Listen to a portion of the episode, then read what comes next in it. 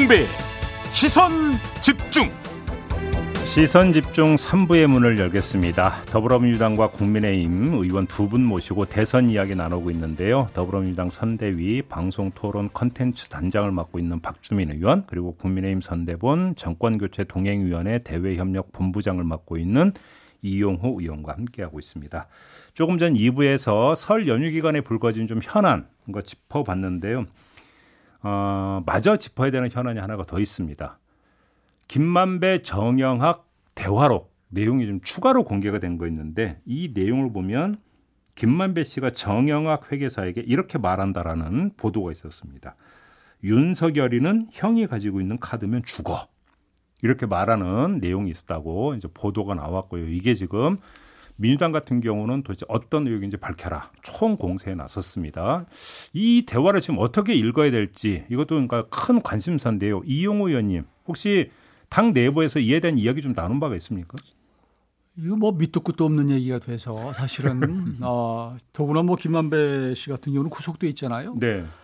그런데 항용 이렇게 이제 그런 쪽에, 그러니까 뭐 부동산, 뭐 개발, 뭐 이게 뭐 투기 이런 쪽, 이런 사람들을 다 그냥 뭐 부풀려서 얘기하거든요. 그러니까 뻥이다 쉽게. 그러면요. 그래서 더구나 이분은 뭐 알다시피 이미 뭐 이제 혐의를 받고 구속되어 있는 상태인데, 이런 사람의 얘기, 이 말도 더구나 무슨 뭐 윤석열 대 카드면 죽어, 이게 얼마나 오만방자한 얘기예요. 이거 전혀 저희가 보기에는 무게 있는 얘기가 아니다. 이제 과거 버전은 내가 입만 뻥끗하면 죽어, 뭐 이 버전인 건데, 근데 그 민주당의 우상호 총괄 선대본부장은 어떤 문제를 소환을 했냐면, 김만배 씨의 누나가 윤석열 후보 부친의 연희동 자택을 이제 매입을 하지 않았습니까? 예. 이때 이제 의혹이 제기가 된 바 있는데, 이거를 다시 소환을 했는데, 혹시 그 관련 이야기일 가능성은 어떻게 보십니까? 저는 뭐 그 가능성은 전혀 없다고 보는 것이요. 그 당시에 뭐 논란이 됐었습니다만, 만일 이 문제를 연계시키려면 연희동 자택을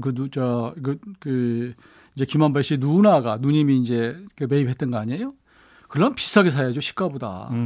시가보다 낮게 산 것 같고 뭐가 문제가 된다는 거예요? 네네. 저는 이 부분은 이걸 연결시키는 것은 정말로 말이 안 된다고 생각해요. 아, 그래요? 그럼요. 만약에 그리고 이게 문제가 됐다. 예를 들어서 시가보다 예를 들어서 몇 억이든지 뭐 10억이든지 뭐 50억 뭐 왔다 갔다 하는 판이니까 몇 억 더 주는 것은 문제가 안 됐을 텐데, 이게 지금까지 가만히 있겠습니까? 어허. 저는 뭐 전혀 아니라고. 상관없다. 네. 박주민 의원님 어떻게 보세요? 좀 이상하죠. 이거는 뭐 윤석열 후보 앞에서 얘기한다든지, 네, 또는 김만배 씨나 정영학 씨가 자기가 모르는 어떤 일반적인 사람들 앞에 두고 뭔가 겁박을 하기 위해서 하는 얘기가 아니라 정말 밀접한 지인 두 명이, 네, 스스럼 없이 나누는 얘기가 녹음된 거예요. 예. 그러니까 굳이 거짓말을 할 필요가 없는 거죠. 그죠? 그렇지 않습니까? 그 속에서 나온 대화인데, 윤석열 내가 가진 카드면 죽어, 이 얘기를 한단 말이에요. 네. 그러면 이게 무슨 아까 이용호 의원님이 말씀하신 대로 뭔가 부풀려서 얘기할 이런 상황이 아닌데 그런 얘기를 하게 된 거예요. 그리고 지금 얘기 나오는 거에 따르면은 오마이뉴스인가요? 보도에 따르면은 김만배 씨가 윤석열 후보가 검찰총장 인사청문회 당시 청문회를 같이 도왔다라는 보도도 있었잖아요. 그랬나요? 예. 그 다음에 아까 말씀하신 대로 김만배 씨 누나가 그 당시에 막 굉장히 우연이다, 뭐 우연의 우연이다 이렇게 얘기했지만 딱 그 아버님 집을 사주죠. 그런 것들이 있어서 이게 윤석열 후보가 그 기존에 해명했던 대로 상갓집에서 한 번 인사한 일면식도 없는 사이다. 이게 아닐 가능성이 있다는 거예요. 그리고 저희들이 계속 지적해왔던 게 이 대장동 개발과 관련돼서 부산상업저축은행 대출 관련된 부실수사 담당도 사실 윤석열. 네.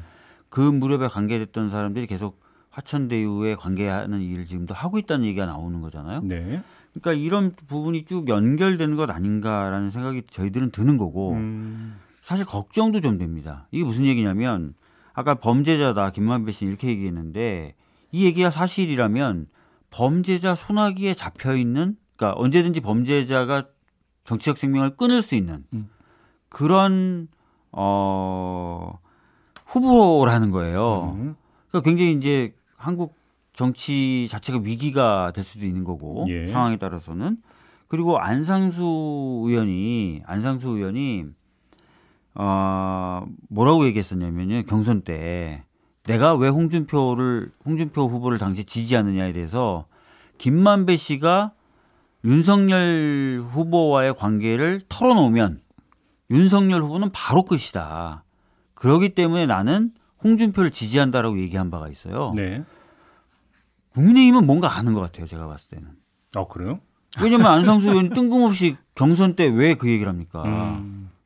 그래서 저는 이 부분은 좀 솔직하게 밝히실 필요가 있다. 이렇게 좀 말씀을 좀 드리겠습니다. 네. 국민의힘이 아는 게 아니고 안상수 의원이 무슨 정말로 갖고 있는지 모르겠는데 제가 보기에는 이거 가지고 자꾸 무게 있게 논의하는 것 자체가 우습고요. 네. 더구나 김만배하고 이제 정영학 그 녹취될 때쯤에서는 서로 티격태격할 때 아닙니까? 서로 이게 논란이 되고 이러니까 이제 본인으로 봐서는 이재명 후보 쪽뿐만 아니라 예를 들어서 이제 지금의 야권 쪽도 뭔가 그 윤석열 후보도 거론될 때니까 그런 차원에서는 내가 여러 가지가 있다 이런 서로 이런 얘기 오가는 것인지는 모르겠는데 예. 만일 있었다고 한다면 예. 지금 검찰이 지금 아무래도 현 정부 내에 있는 검찰 아닙니까? 이걸 두었겠느냐. 더구나 이 자료가 지금 있다면 지금 이런 상태에서 김만배 씨가 그냥 이게 묵히고 있겠느냐. 저는 이게 있을 수 없는 얘기라고 보고요. 지금 의원님께서 그 말씀하셨으니까 그러니까 법사위원이시잖아요. 네. 궁금한 게 하나 있는 게 지금 바로 그 말씀인데 지금 검찰 수사가 네. 민주당에서 옛날부터 계속 주장했던 게 돈을 쫓지 않고 말만 쫓고 있다라니까 계속 주장을 했었는데 네. 그 뒤에 언론에서 공개되고 있는 김만배 정영학 대화록을 보면 말도 제대로 쫓았는 거에서 물음표를 찍어야 되는 네. 예를 들어서 병치 아버지하고 돈 달라고 한다는 부분이라든지 그다음에 지금 이거 같은 경우도 검찰 수사 과정에서 나왔다는 이야기는 없었거든요. 네. 어떻게 봐야 되는 겁니까? 저희도 굉장히 답답한 게 다 기억하실 겁니다. 이 녹취록에 그분이라는 말이 나온다. 그리고 그분은 우리 이재명 후보다. 한동안 엄청나게 야당과 언론이 공격했었어요. 네, 초기에 예. 근데 지금 500페이지에 달한다고 제가 들었습니다. 이 녹취록을 기자가 입수한 저희들은 못 갖고 있는데 여기에 지금 이재명 후보에 대한 게 한 마디도 안 나오는 거죠.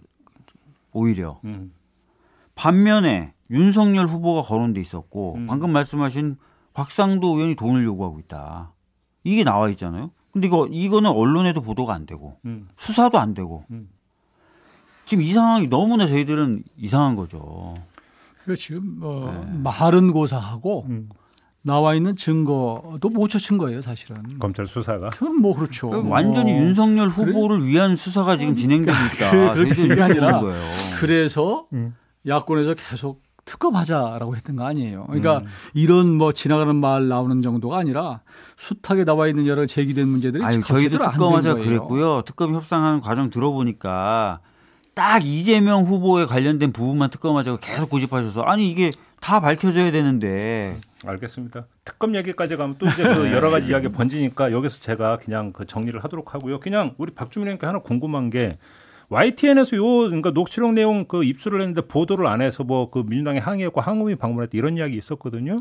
혹시 YTN으로부터 그 이유를 들었는지 7889님이 궁금하다고 문자 보내주셨네요. 제가 직접 가진 못했어요. 근데 항의 방문 갔던 의원님들에게 전달받아서 들어보니까 YTN 입장에서는 이 보도를 할 예정이었고 보도를 할 생각이었는데 그 코로나 확진자도 나오고 또 여러 가지 그 연휴 이런 것 때문에 제대로 마무리 취재를 못했다. 뒤로 미루고 있었다. 예, 그래서 이제 추가 취재를 해서 보도를 할 예정이다라고 얘기를 했대요. 확인 취재 과정이 남아 있었다. 예, 그래서 이제 뭔가 취재 후 보도가 될 것이다라고 생각했는데 아직까지 보도는 안 되고 있는 거고 반면에 지금 다른 매체들에서 이 녹취록을 또 구해가지고 보도가 된 상황이죠. 알겠습니다. 내일 사주토론이 상당히 뜨거울 수도 있겠네요. 지금 불거진 현안만 갖고 얘기를 해도 그렇죠. 근데 아무튼 어떻게 진행이 될지는 좀 뚜껑 열어보도록 하고요. 네네네. 판세 얘기를 좀 여쭤보겠습니다. 설 연휴 기간에도 몇 개 여론조사 결과가 공표가 됐는데 이걸 보면 5차 범위 안에서의 혼전 뭔가 이런 식으로 좀 나왔는데요. 일단 이용호 의원님 판세 전반적으로 어떻게 읽고 계세요? 윤석열 후보가 지금 앞서가고 있다 이렇게 좀 읽고 계십니까? 저희가 보기에는 조금 여론 나오는 대로 네. 조금 박빙이지만 좀 앞서 있는 건 맞다.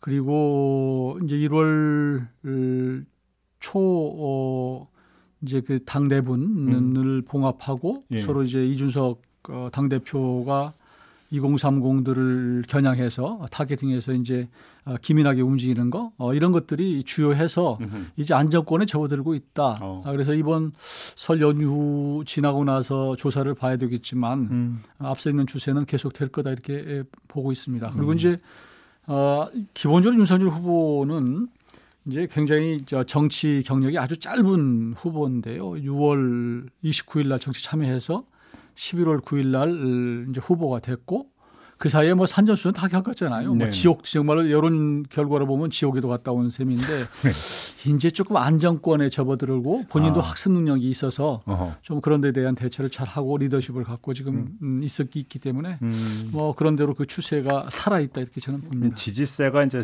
안정권으로 이제 접어들었다. 네, 저희는 그렇게 판단합니다. 그렇게 분석하고 있는 것 같고요. 박주민 의원님, 이재명 후보의 지금 지지세 어떻게 분석하고 있습니까? 저희도 이제 그 오차 범위 내에서 좀 혼전을 벌이고 있는 것 같다. 네. 뭐 이런 좀 판단을 하고 있는 거고요. 추가 상승 여력 있고 그렇게 지금 보고 있습니다. 그리고 지금 특히 이제 뭐 아직 결정을 못 하신 분들이나 이런 분들 입장에서는 아마 다가올 방송 토론이나 이런 것들 좀 보고 결정을 하실 것 같아서 예. 그런 부분 저희들이 열심히 준비해야 되지 않겠나 이렇게 보고 지금 있습니다. 지금 우리 박주민 의원께서 추가 상승 여력을 말씀하시니까 제 머릿속에서 가장 먼저 떠올랐던 게 이제 호남 민심인데 관련해서 지금 이준석 대표가 설 연휴 기간에 호남을 찾았죠.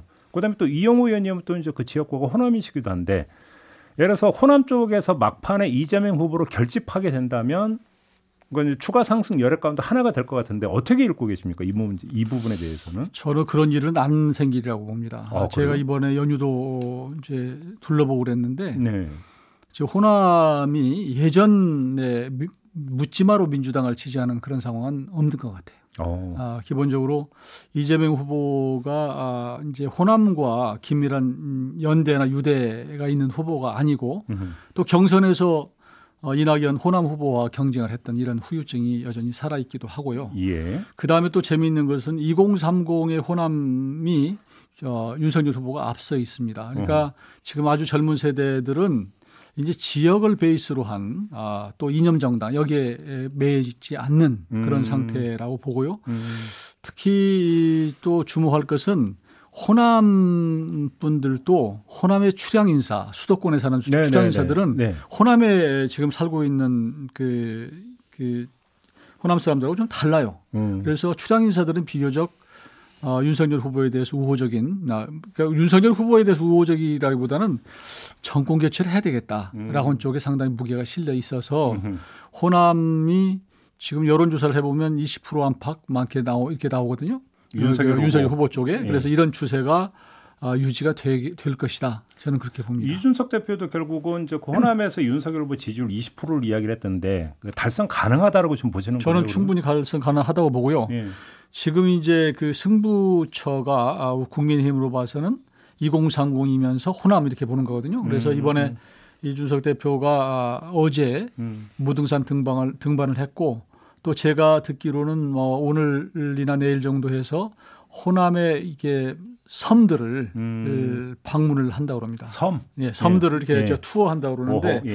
그러니까 이준석 대표로 봐서는 호남의 섬들을 가는 것은 사실은 그 유권자 숫자로만 보면 굉장히 가성비가 안 나오는 그런 선거운동인데 그렇죠. 예. 그렇지만 이 상징성 국민의힘이 얼마나 호남에 신경을 쓰고 있는가 하는 부분을 보여주는 것이기 때문에 그런 계획을 잡은 것으로 알고 있고요. 네. 윤석열 후보도 이제 그 설 연휴가 지나고 2월 초순 정도 해서는 호남을 지금 방문을 해서 좀 더 호남에 대한 어떤 그 민심도 살피고 기대감도 좀 주고 하는 그런 어떤 이벤트를 계획하고 있습니다. 윤석열 후보 혹시 그 손편지 보냈나요? 지금 보냈는데 그렇지 않아도 저희 지역에도 좀 도착했나 봤는데 아직 도착이 안 한 경우도 많고 그래요? 그래서 좀 예. 이게 순차적으로 가는 것 같아요. 그래요? 박주민 의원님 지금 호남 판세를 지금 이용호 의원님 이렇게 이제 그 읽어주셨는데 어떤 말씀 주시겠어요? 뭐 과거도 뭐 호남이 묻지마로 지지한다, 민주당을 지지한다 이러지는 않았죠. 뭐 아시다시피 국민의당 이나 이런 쪽 지지하시기도 하셨고 그래서 항상 전략적으로 판단하셨고 민주당이 제대로 못하면 뭐 회초리를 많이 드셨던 지역이고요. 저희들은 그래서 이제 뭐 그 지지가 당연하다 이렇게 보진 않고 더 저희들이 열심히 해야 된다라는 생각을 가지고 있고 네. 경선 과정의 후유증은 지금 최근에 이제 이낙연 전 대표님이 본격적으로 여러 가지 행보를 하시기 때문에 이제 회복될 거라고 봅니다. 그리고 네. 특히 지금 최근에 윤석열 후보가 불안한 모습들을 좀 많이 보여줘요. 예를 들면. 안정됐다 그러시는데 네. 뭐 정치적으로 적응하면서 그런 안정성을 가질 수 있겠지만 전 정책적이나 비전이라는 측면에서 봤을 때 굉장히 불안한 모습을 많이 보여주고 있습니다. 예를 들어 사드를 추가 배치하겠다든지 멸공을 하겠다든지 뭐 이런 얘기들을 계속 하고 계신데 이게 지금 가져올 한반도의 지정학적 위치에서의 불안감, 경제에 미칠 타격 이런 것들에 대해서 아마 국민들이 심각하게 생각하시기 시작하실 겁니다. 이게 이제 아무래도 어떤 보수적인 표층이나 또는 중국이나 이제 북한에 대해서 적대적인 일부 젊은 유권자들 겨냥한 것이라고 보이는데 이런 식의 어떤 혐오를 동원하는 것이 바람직하지도 않을 뿐만 아니라 아까 말씀드렸던 대로 굉장히 우리 경제에 심각한 문제를 불러일으킬 수도 있기 때문에 네네. 선제 타격론도 그렇고요. 이런 부분에 대한 불안감이 저는 확산될 거다 이렇게 보고 있습니다. 그럼 거꾸로 네. 이 질문을 드려볼게요. 설에 그 이재명 후보 부부 그러니까 안동 갔잖아요. 네. 그러면서 이제 이 TK 지역에서의 어떤 이전의 어떤 민주당 후보의 어떤 득표율보다 더 높은 득표율 이걸 기대를 하는 것 같은데 여기에서도 일정하게 지금 기대치가 반영이 되고 또 현실화 될 거라고 그렇게 지금 보고 있는 겁니까? 우선 이제 경북 지역은 그 국민의힘 쪽을 굉장히 많이 지지해 오셨던 지역입니다. 네네. 그런데 사실은 그럼에도 불구하고 그런 지속적이고 전폭적인 지지에도 불구하고 경북 지역의 발전이나 이런 것들을 보면 좀 더디어 왔던 게 사실이거든요. 근데 그런 부분을 오히려 해소할 수 있는 적임자다라는 것이고요. 그런 부분이 만약에 설득력을 가진다면 네. 뭐 경북 지역에서는 이전과는 다른 지지를 끌어낼 수 있지 않을까 이런 생각을 가지고 있는 거죠. 예. 혹시 그 대구 중남구 보선이 있잖아요. 네. 그 당에서 어떻게 준비하고 있는지 혹시 얘기 들으셨어요? 저는 얘기 못 들었습니다. 그래요? 네. 또 이것도 하나의 어떤 그 변수가 될 수도 있는 거 아닙니까? 네, 사실은 뭐 지금 국민의힘 쪽에서는 방침을 정했음에도 불구하고 지금 김재원 의원님이 탈당해서 나가시기 때문에 아니 그 포기 선언을 한 것 같던데요. 보도를 보면 네. 김재원 의원 그러니까 최고위원 일단 포기한 것 같고요. 예. 저는 뭐 그게 이제 국민의힘에서 대구 쪽에 무공천하는 걸로 이렇게 한 것은 잘 한 것 같고요. 네. 그리고 저는 기본적으로 그런 지역에서 이제 공천을 위해서 경쟁하다 보면 그 내부에서 사실 갈등이 생겨가지고 후유증이 있어요. 민주당도 마찬가지로 호남 같은 경우는 그렇습니다. 네. 특히 그런 지역에 무슨 뭐 전략 공천한다 이건 죽는 길이에요. 그래서 거기에 민심에 따르는 게 좋지 않을까라는 생각을 하는 것이고 또 이제 거기는 뭐 이제 곽상도 의원 뭐 이것 때문에 책임 이런 부분도 좀 있는 것이고요. 그래서 김재원 최고위원이 나름대로는 처음에 이제 그 어떤 의혹을 갖고 처음에 출마 선언을 했는데 이게 본인한테 결국은 도움이 안 되겠구나라는 판단을 한 것이고 당의 방침을 수정했다고 생각을 한 것이고요. 그래. 조금 전에 이거 한 가지 좀 짚고 넘어갈 필요가 있을 것 같은데 그 우리 이제 박주민 의원께서 말씀하신 윤석열 후보가 최근에 좀 불안한 모습을 보인다고 했는데 이제 적극한 용어인지는 모르겠는데요. 그 사드 배치 뭐 이렇게 이런 부분 이건 사실은 뭐 이 보수 중도 보수에서는 뭐 지금 그동안에 현 정부가 북한이나 이런 데 정책에 있어서 굉장히 이제 따뜻한 정책, 포용적인 정책, 뭐 햇볕 정책 이런 걸 대부분 해오다 보니까 너무 저자세로 갔다. 결국은 지금 미사일 뭐 계속 뭐 하루가 멀다고 쏴야 되는데 도대체 손에 쥔 게 뭐냐 이런 비판이 많이 있고 또 그러다 보니까 그러면 우리로 봐서는 이제 자위 저렇게 방어를 어떻게 할 것이냐 이런 부분 갖고 이제 보수 후보로서 나온 것이 이걸 뭐 불안하게 생각하는 건 아니고요. 멸공 이런 것은 또 본인이 직접 말씀하신 바도 없고 그래서 기본적으로는 외교라고 하는 것은 뭐 남북 문제도 마찬가지고 힘을 바탕으로 할 필요가 있다. 그냥 입만 갖고 할 수는 없는 거 아니냐 이런 차원에서 제기한 것이지 이걸 좀 불안하다 연결시키는 것은 저는 뭐 꼭. 관련된 질문일 수도 있는 건데요. 네. 결국 이제 그 마지막으로 이제 그러니까 뭐 공약이라는 표현이요, 뭔가 적합한지는 모르지만 중도층에 대한 어필 아니겠습니까? 그다음에 네. 이것이 결국은 이벤트로는 TV 토론이 하나의 이벤트가 될 수도 있는 거고, 컨텐츠로는 지금 두 분께서 이제 오가면서 그러니까 나눴던 그런 어떤 정책 부분이 컨텐츠가 될 수가 있는 건데 결국 이 중도층을 어떻게 이제 그러면 그러니까 자기 지지로 끌어당기느냐, 이게 이 게임이다. 마지막 남는 게임은 이거다. 이렇게 봐야 되는 거 아닙니까? 거기서 자신 있다고 보시는 겁니까, 박주민 의원님은?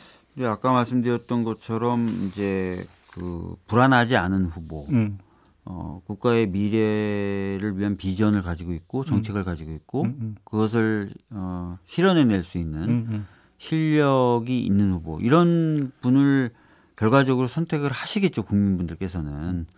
그런 측면에서 봤을 때 저희들은 충분한 경쟁력, 우위, 이런 것들을 가지고 있다고 보고 있습니다. 네. 그 관련해서 이용호 의원님께 추가로 이 질문까지 함께 드려야 될 것 같은데요. 안철수 후보의 존재가 있지 않습니까? 예. 그러면서 오히려 이제 그 중도층에서 윤석열 후보로 안 가고 안철수 후보로 이제 그 턴을 하는 이런 현상, 이런 것들은 걱정할 수준을 넘어섰다고 지금 보시는 겁니까? 당 안에서 어떻게 보고 계십니까? 저는 이제 그 현상은 많이 없어졌다고 보고요. 오히려 이제 처음에 국민의힘 내부가 내분 상태에 있었을 때 정권 교체를 원하는데 그렇지만 그 이재명 후보로는 갈 수가 없고 차마 그러다 보니까 중간지대에 있는 안철수 후보 쪽에 지지도로 보면 어떤 뭐 저수지 같은, 유수지 같은 역할을 하는 거예요. 그러니까 거기까지 갔다 다시 돌아오는 것이고 지금은 이제 윤석열 후보가 안정감을 찾고 있고 나름대로 정책을 연이어서 내놓고 있고 또 이렇게 단합하면서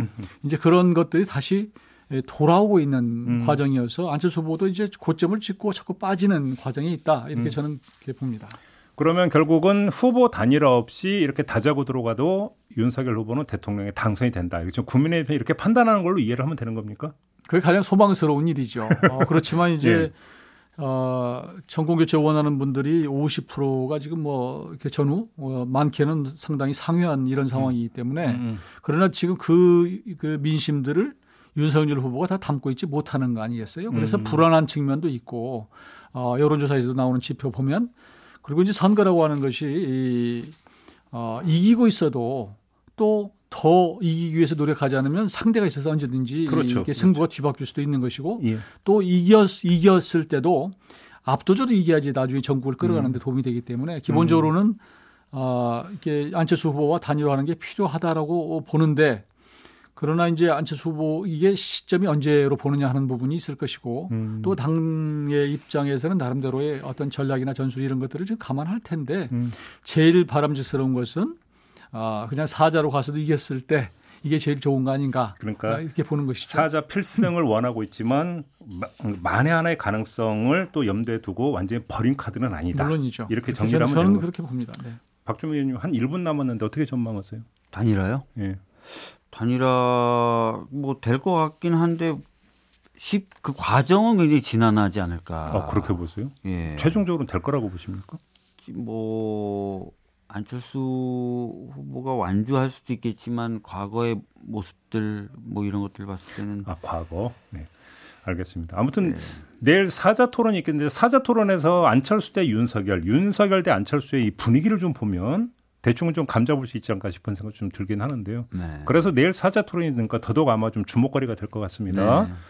박주민께서 이제 이 토론 준비 때문에 많이 피곤해하시는 것 같은데, 자 여기서 이제 마무리를 해야 될 것 같습니다. 네. 두 분 이렇게 뭐 설 연휴 마지막 날 이렇게 직접 나오셔서 감사드리고요. 마무리하겠습니다. 고맙습니다. 네, 예, 감사합니다. 네, 지금까지 국민의힘의 이용호 의원, 민주당의 박주민 의원과 함께했습니다. 네, 현재 코로나 백신 3차 접종이 진행되고 있는데요. 오늘은 특별히 불법 체류 외국인분들께 전할 말씀이 있습니다. 올해 4월 30일까지 3차 접종을 완료하고 10월 31일까지 자진 출국을 하시면 범칙금이 면제되고 입국 규제도 유예된다고 하니까요. 꼭 참고하시기 바랍니다. 자, 그리고 오늘 유튜브 연장 방송은 없습니다. 이 점 우리 촌철님들 참고해 주시기 부탁드리면서 저는 물러가겠습니다. 고맙습니다.